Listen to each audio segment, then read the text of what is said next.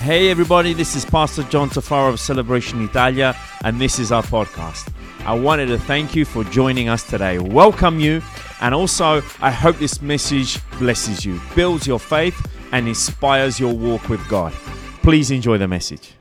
Let's jump into the Word of God. We're going to be reading out of Exodus chapter 2. We're going to be reading this part of when Moses was born and what happened when directly when he was born. We know that Moses was, was, was pre- predestined for, for greatness, if you like. He was predestined for, for, for something awesome which was going to happen. Finally, after over 400 years, the people of God were, go, were going to get their Savior. The, the Israelites people that were, that, were, that were in slavery, that were uh, hardworking, they were building whatever they were building in Egypt, finally their prayers was about to be answered. And this is how it, it took place. Exodus chapter 2, verse 1. Okay?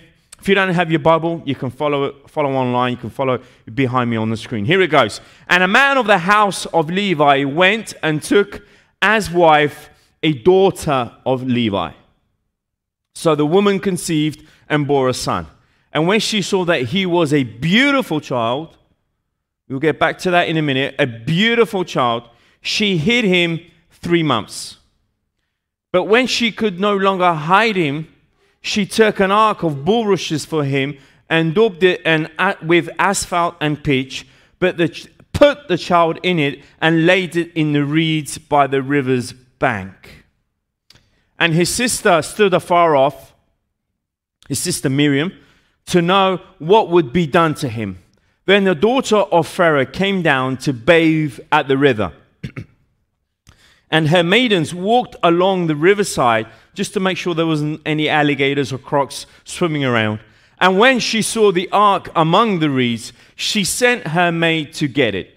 And when she opened it, she saw the child, and behold, behold, the baby wept. So she had compassion on him and said, This is one of the Hebrews' children. Then his sister said to Pharaoh's daughter, Shall I go and call a nurse for you for the Hebrew women, that she may nurse the child for you? And Pharaoh's daughter says to her, Go. So the maiden went out and called the child's mother. Then Pharaoh's daughter said to her, Take this child away and nurse him for me, and I will give you your wages.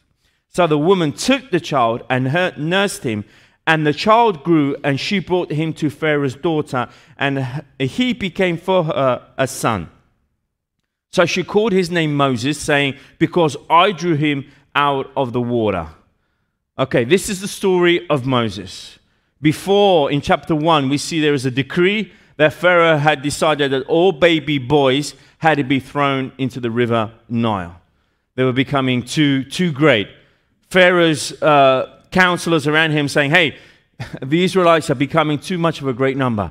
You never know. They might wake up one morning and decide that they're going to take control of the whole of Egypt. So I think it's a good idea that we stop this growth. We stop all these Israelites. If you remember the story, Joseph came to Israel. Okay, prior. He came and with all his family and they multiplied and they got to the point that Pharaoh had decided that there were far, far too many Israelites that were among the people. So he gave a decree, he gave an order in chapter 1 that all the male children had to be thrown and drowned in the river Nile. Here we see this, this couple, Amram and Jochebed, who are the parents of Moses, that in the most less indicated time, in the most dangerous time for the whole of Israel's history, they decided to have a baby. They decided to, to get married and, and have put up a family. And this is something which for us may seem kind of strange or may seem natural, depending on what, which, which the way you see this. But in the darkest time for the Israeli people, to be thinking about having a family, to be thinking about having children, knowing that there's a decree out there that if there was to be a boy, he'll be thrown in the river Nile. They decided that even in the midst of death or whatever, they decided to go along with what was God's plan and God's purpose. That even in the least appropriate time, even in the midst of death and persecution, we can see that life can come out of something like that. Can I have an amen? Even in the midst of turmoil, even in the midst of difficulties, in, even in the midst of death, if you like, God's plan, God's purpose cannot be hindered. Nothing can come against God and block his plans. Nothing can come against God and block His purpose for His children. We need to come to that realization that whatever God has decided, whatever God has planned, He will make that come to pass. No prime minister, no king, no president can ever stop God's agenda amongst His people. No law, no lobby, no, no, no matter what people may try and put out there, nothing can stop the Spirit of God. Because when the Spirit of God comes, nothing can stand up against it. You know why? Because Jesus says that the church of God will continue to move forward and press on harder and harder and stronger and stronger because we are the bride of God. Amen? Amen. So we need to come to the realization, we need to come to the point that just like these parents did, that they didn't try and hijack God's plans.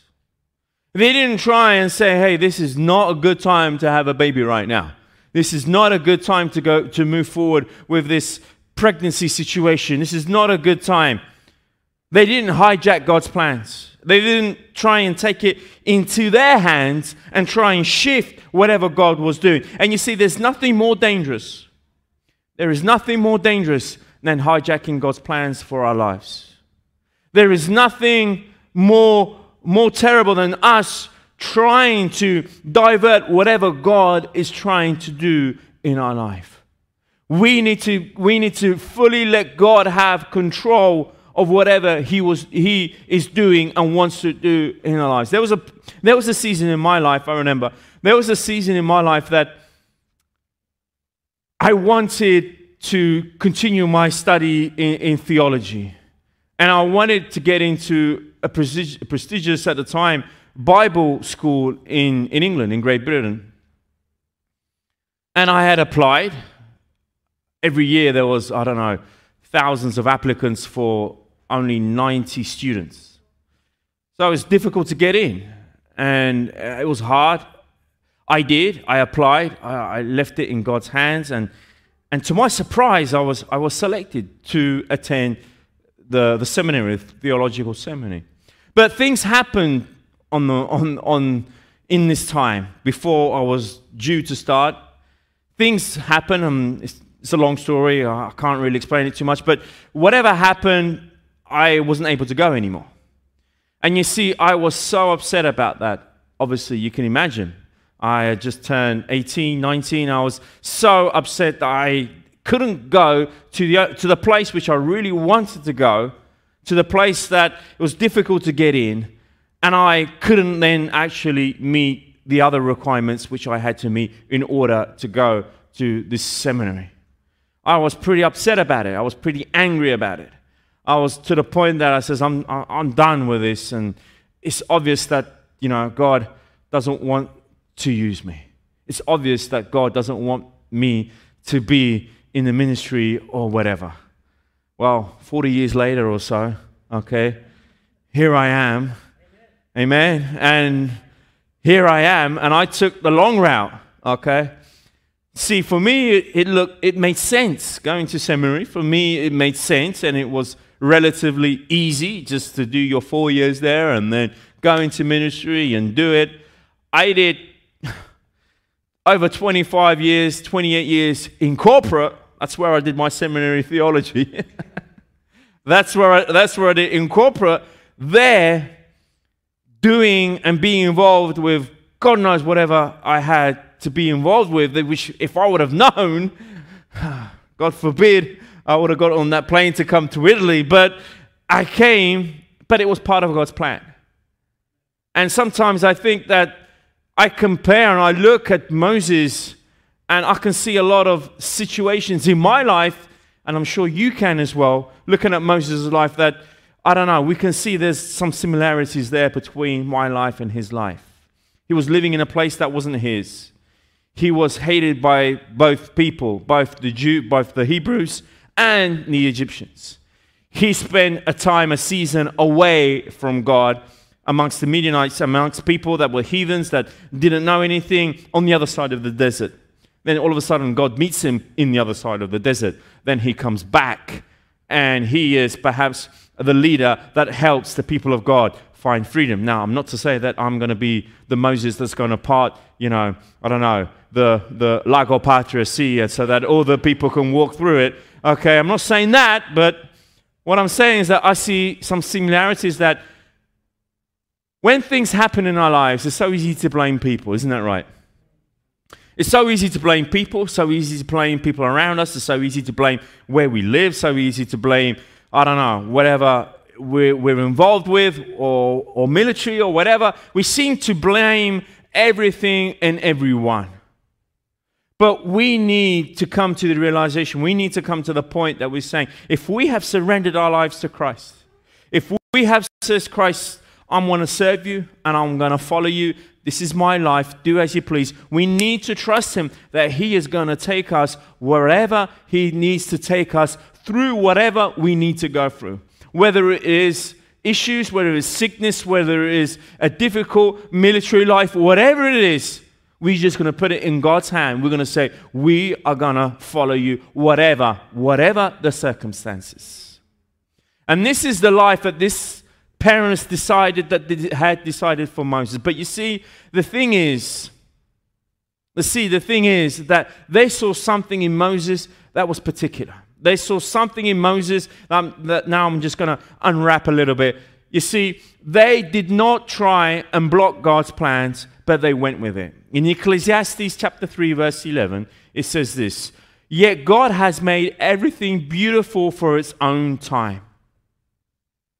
My life doesn't look beautiful now. God says He has made everything beautiful for its own time. It means your life, even if you see it ugly right now, it has its place, it has its time, and it has its beauty. You need to understand you are beautiful before the eyes of God. You are beautiful before God. Yeah, but I feel so ugly. Okay, don't worry about that. You are beautiful before God. Yeah, but I am this, I am that, I am inadequate. People look down to me. I, I don't live up to this or I don't live up to that. Friends, God is saying, You are beautiful all within yourself. Watch this. He has planted eternity in the human heart. But even so, watch this. People cannot see the whole scope of God's work from beginning to end. He has planted eternity in our hearts. He has planted eternity in your life. You are made for eternity. You are not made just for the time being or just for whatever's going on around you. He has made you for eternity. But the truth of the matter is that people miss to see the purpose of God throughout the whole of eternity.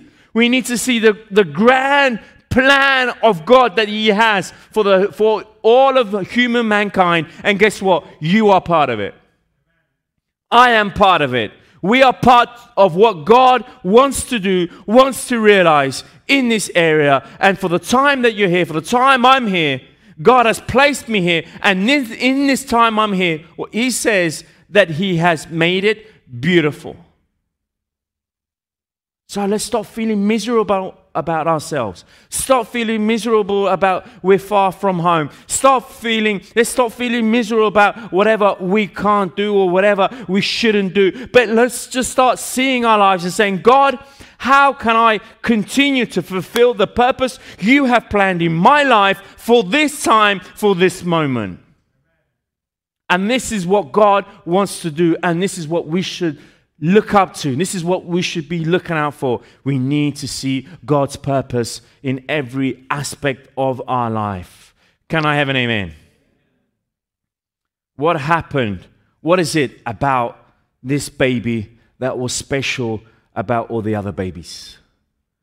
Now, I know that every mother thinks that their baby is special. And I get it, you know, I, I've been a parent uh, three times, so I think that my babies are all, are all special, even though they're not babies anymore. Okay? There is something special. You see, the fact of the matter is, is that it wasn't only this lady, this mother, that testified the fact that Moses was special. This was a theme that was brought through throughout even the New Testament. Now, in uh, Hebrews chapter 11, the Hall of Faith, how many of us are familiar with that chapter, gets a special mention. This is what it says in Hebrews chapter 11, verses 23. By faith, Moses, when he was born, he was hidden three months by his parents because they saw, watch this, they saw he was a beautiful child and they were not afraid of the king's command. The Pharaoh gave a command. If it was a boy, they had to be thrown in a Nile. The parents were not afraid. Why weren't they afraid? It's because of Moses' special nature. Moses' special nature made them that they were not afraid of the king's command. Moses was special, it says uh, in, in the original text. That word beautiful, it actually means beautiful, special, good. It had a special nature about him.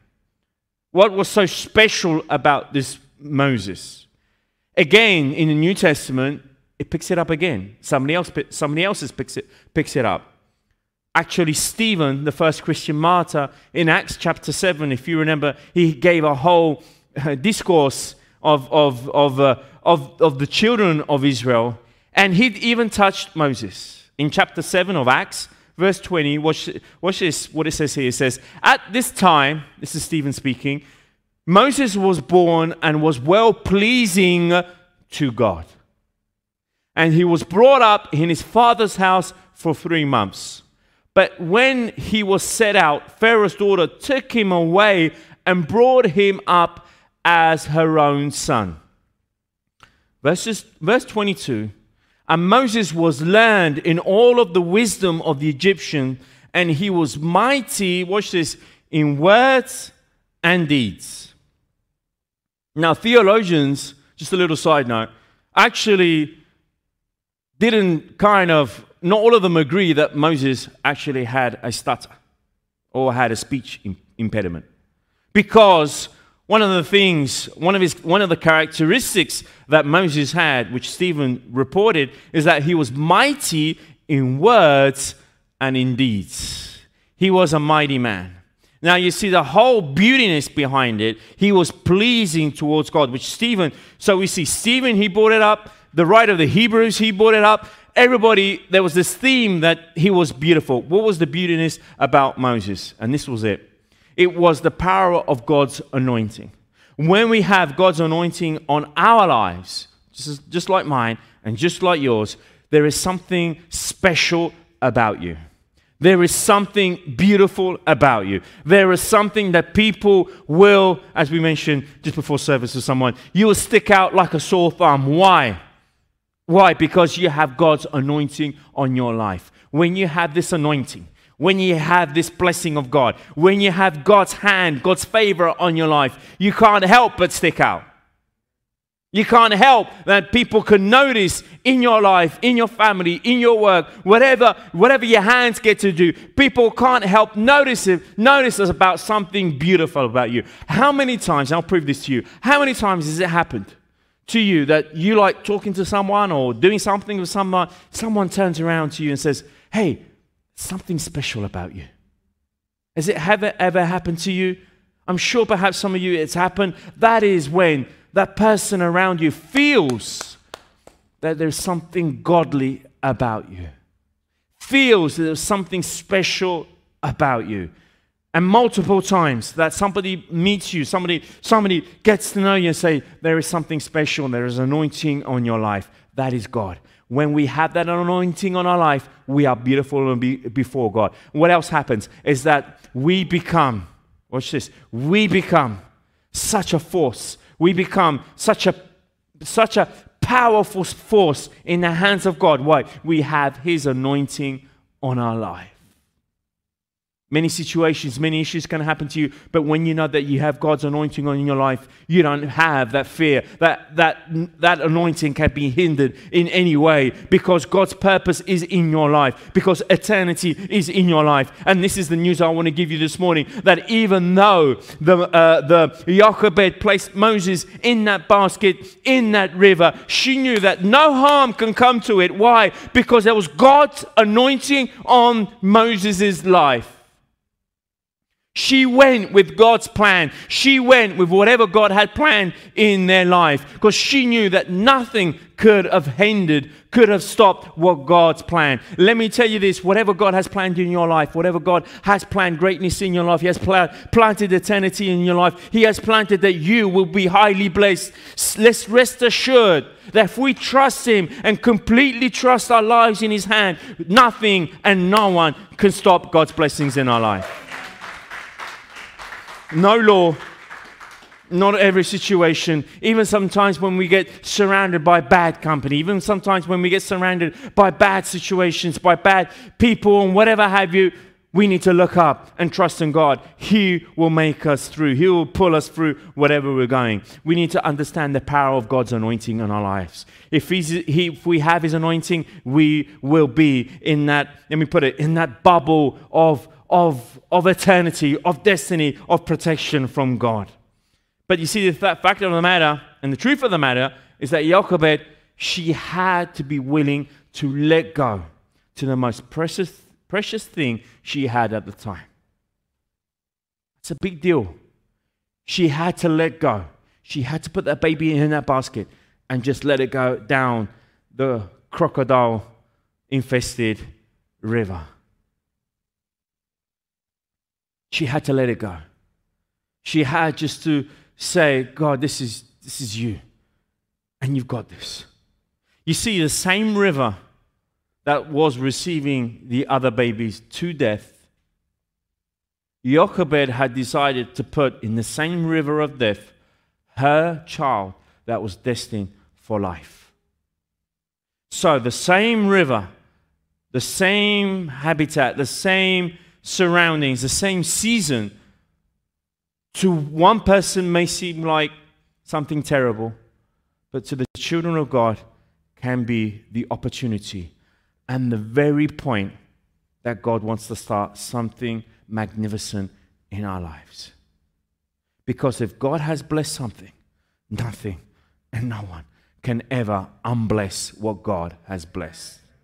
The same place, the same river that they were throwing the children to be killed was the same river that Jochebed had decided to put Moses in. The same place of darkness, the same place of death, the same place of whatever it was terrible. God, and we've, we've been using this theme in the past couple of weeks, can turn it around and turn it for good. How's the power of God's anointing? How do we get that? How do we do that? It's accessible to everybody. As long as we just place our lives in His hands. As long as we just say, God, just take my life. Just, just anoint my life. Just your, your spirit be in my life in every moment, in every decision, in every aspect of my life. You see, being a Christian is not only about a Sunday morning. Being Christian is about everything. It's about every other aspect of your life. And this is something that us as a church in this season, we are focusing on being a community, community again. Focusing on hanging out again. Focusing on praying for one another in person again. Focusing on just, just sharpening iron sharpens iron, coming together and just challenging each other. And that's why it's so important that we stay connected that we stay in the community, that we get connected with other friends and other Christians because we need Christians. We need to hang about, hang around people who are God fearing, who have the fear of God in their life, so that we can be inspired also in our life to live a godly life. And we want to show the world, we want to show the community that as children of God, we want to hold high His banner his banner of light, his banner of truth. You see, the mother, she was willing to let go the most precious thing that she possessed. How does she have that strength? How does she do that? What, what was in her that made her do that? As I mentioned before, it's because she trusted God's purpose in her life. She saw that in that baby, on that baby, laid a special anointing, laid something particular, something special, that that baby was going to be the one that was going to take out the whole children of Israel out of captivity. But there is a thing which I want to share with you as I'm coming towards, towards the end. What, what I want to share with you is that we also need to have that power of positioning. We need to have that power of positioning our lives and lining up our lives into God's blessing. Jochebed threw into the very same place, into the same river that Pharaoh, that Pharaoh had ordered to be thrown the Jewish babies. Even, even in the place of death, God will turn it around into the place of life. Psalm 32, verse 8. I will instruct you and teach you in the, in the way you should go. I will guide you with my eye. Do not be like the horse or like the mule, which have no understanding, which must be harnessed with, with bit and bridle, else they will not come near you. Watch this. God is saying to his people, I will instruct you and teach you in the ways you should go. That word instruct is the Hebrew word sachal, which means to give insight God is saying, I will give you insight. I will teach you. I will prosper you. You will have success and cause. I will cause you to prosper. Why? Because I will show you the way that you should go. He will give us understanding. It's not like we wake up in the morning and we have arrows, guidance, and saying, okay, this is what you should do, this is what you should say, this is what you shouldn't eat. Okay, He will give us understanding understanding we will know in our spirit, we will know in our hearts, okay, if what we're doing and whatever we uh, our, our venture is, is bringing us, we know if God's plan and God's hands is on it, and we move according to His will. Watch this. God says, I will guide you and with my eye. He is watching us. Oh no, Pastor John, you shouldn't say that. He is watching us. And we should be glad He is watching us. We should feel assured He is watching us. We, should feel assured that He's protecting us. We should feel assured that He is with us wherever we go. And the psalmist is saying, Don't be like a horse or like a mule that just go ahead and go ahead and go ahead. I don't know how many of you know him, some people that are like a horse and like a mule. Just look forward. Don't look to your left or to your right. Just look forward or else you get in trouble. How many people do you know, like a horse, like a mule, that just whenever they put something in their head, they just want to do it without thinking and without just pondering on what God's will is for someone's life? Jochebed, she positioned Miriam, watch this, on the bank, ready of the river to fulfill and complete the plan and the vision. She had placed her daughter on the bank of the river why? Because she wanted to make sure, she wanted to ensure that the vision, that the plan, that whatever God had planned out for them was actually going to take place. So, are you saying that that was the plan all the time? I don't know. But I do have a strong feeling that that was the plan. I do have a strong feeling that she placed baby Moses in the basket with the, with the fact that someone is going to find this baby, whoever that's going to be is going to rise up to greatness. Why not place the basket close to where Pharaoh's daughter is going to have a bath? Why not pl- place that basket into the place? Okay, we see that we're going to say, God, you're going to take care of things, but we also, as believers, we need to line up and position ourselves into the place of blessings.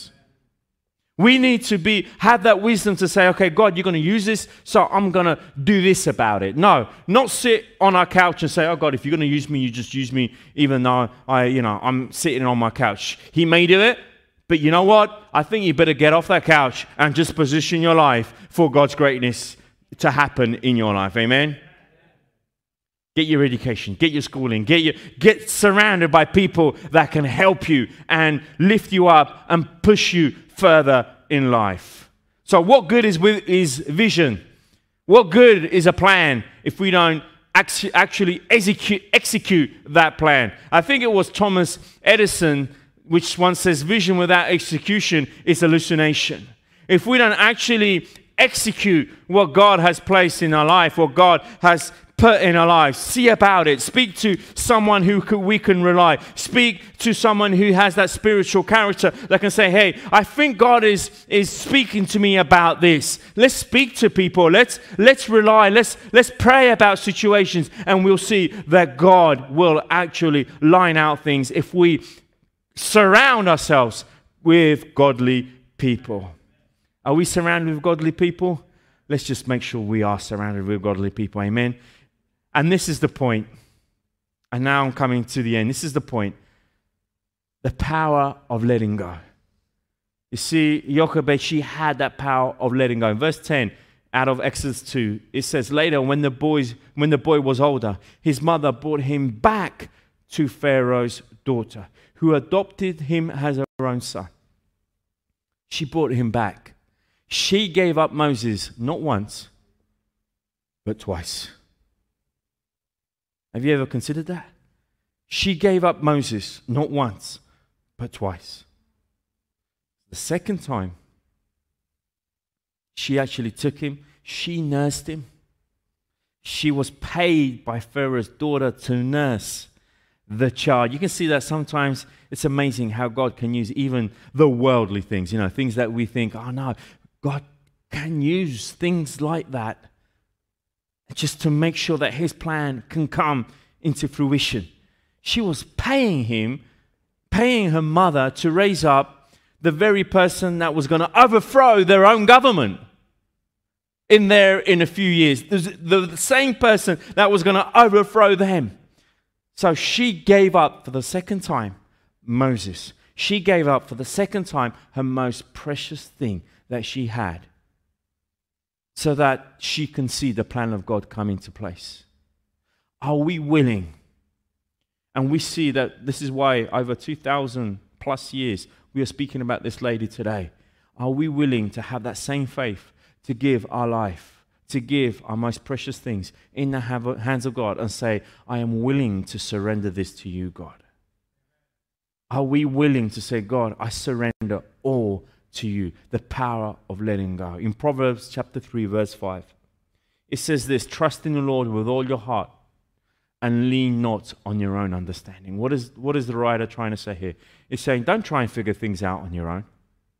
Don't try and you put the dots on the I's and try and figure out on your own whatever's going on around you. Try and, try and give a narrative to what's going on in your life right now. You'll never understand it. You'll never get there but rely on God. Just place your heart in His hands in all things. Surrender implies you leaving and letting go of any self interest or personal agenda. It's hard, it's difficult. And perhaps for many of us this morning, the idea of surrendering is not what we were thinking when we were having our coffee this morning before we came to church. But perhaps this word this morning is just making you think. It's just highlighting areas in your life that perhaps you think you surrendered, but the truth of the matter is you haven't surrendered. I remember when I was a kid, and my father he used to love watching those cowboy movies, those spaghetti western movies. Okay, they were so annoying.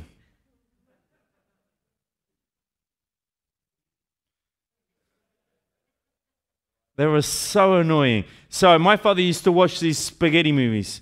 And I used to remember that every time, like, the Indian used to go with the cowboy, kind of, you know, with his bow and arrow and, and uh, very prejudiced kind of things, stereotype roles. So the Indian was ready to, with his arrow, you know, and you, you see the cowboy, most of the time was John Wayne, you know, your, one of your presidents. Was he president? No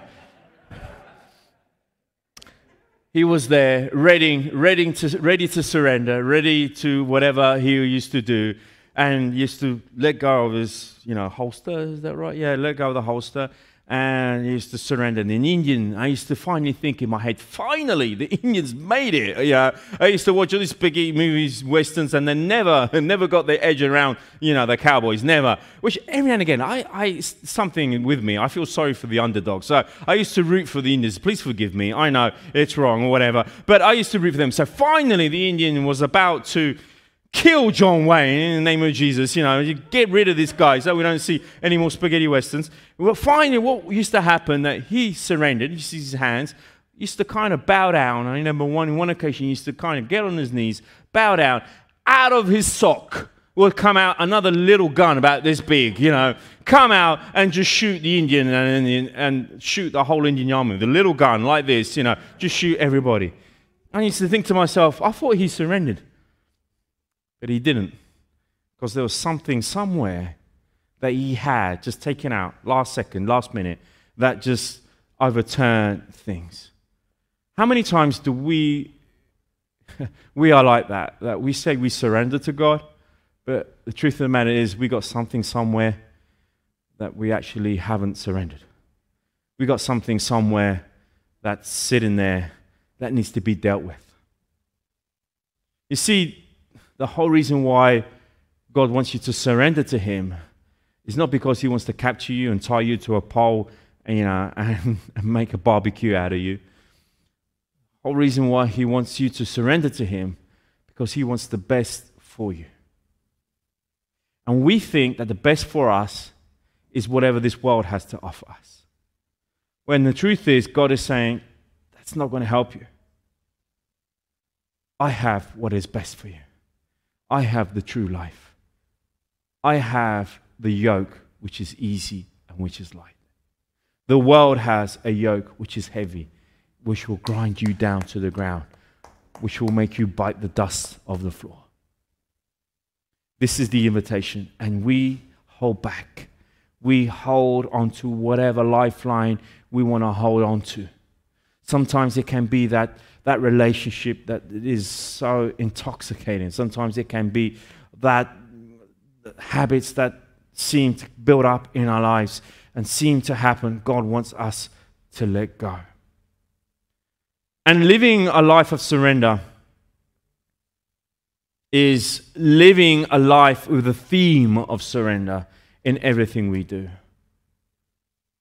Living a life with a theme of surrender is that everything we have, everything we're going through, even what seems pleasant, the truth of the matter is in God's hand. And this is something which I've tried to, to speak and transfer to my family as well. This is something which, you know, I've tried. And believe me, there have been seasons in our lives that we couldn't afford groceries. In our family, God has given us the grace, because I acknowledge that it's God's grace, for us to, to accept difficult moments and also to accept good moments. And I always say to my family, don't look here or don't look there, look there. Because one day we may be missing a piece of bread, and one day we may have so much bread that we don't know what to do with it. But we need to look to the guy who gives us the bread. Let's not look at what, it, what the material thinks or the lack of, but let's look to the giver because he knows all things. And if we live a life of surrendering ourselves to him, we will see that God, he will guide our steps. There was a song that was written at the turn of the century. Judson Van Deventer, he wrote this beautiful song. It's called I Surrender All. Perhaps some of us may be familiar with this song. This is a song that was written by a man that he was troubled. He was troubled, he was torn between two worlds. He was torn between his, his success as a, as a musician. He was living in the New England area back in the States at the turn of the century. At the same time, he had given become a Christian. Now, in his life, he saw that the two things couldn't quite work together. He was playing in places that he didn't think was godly places.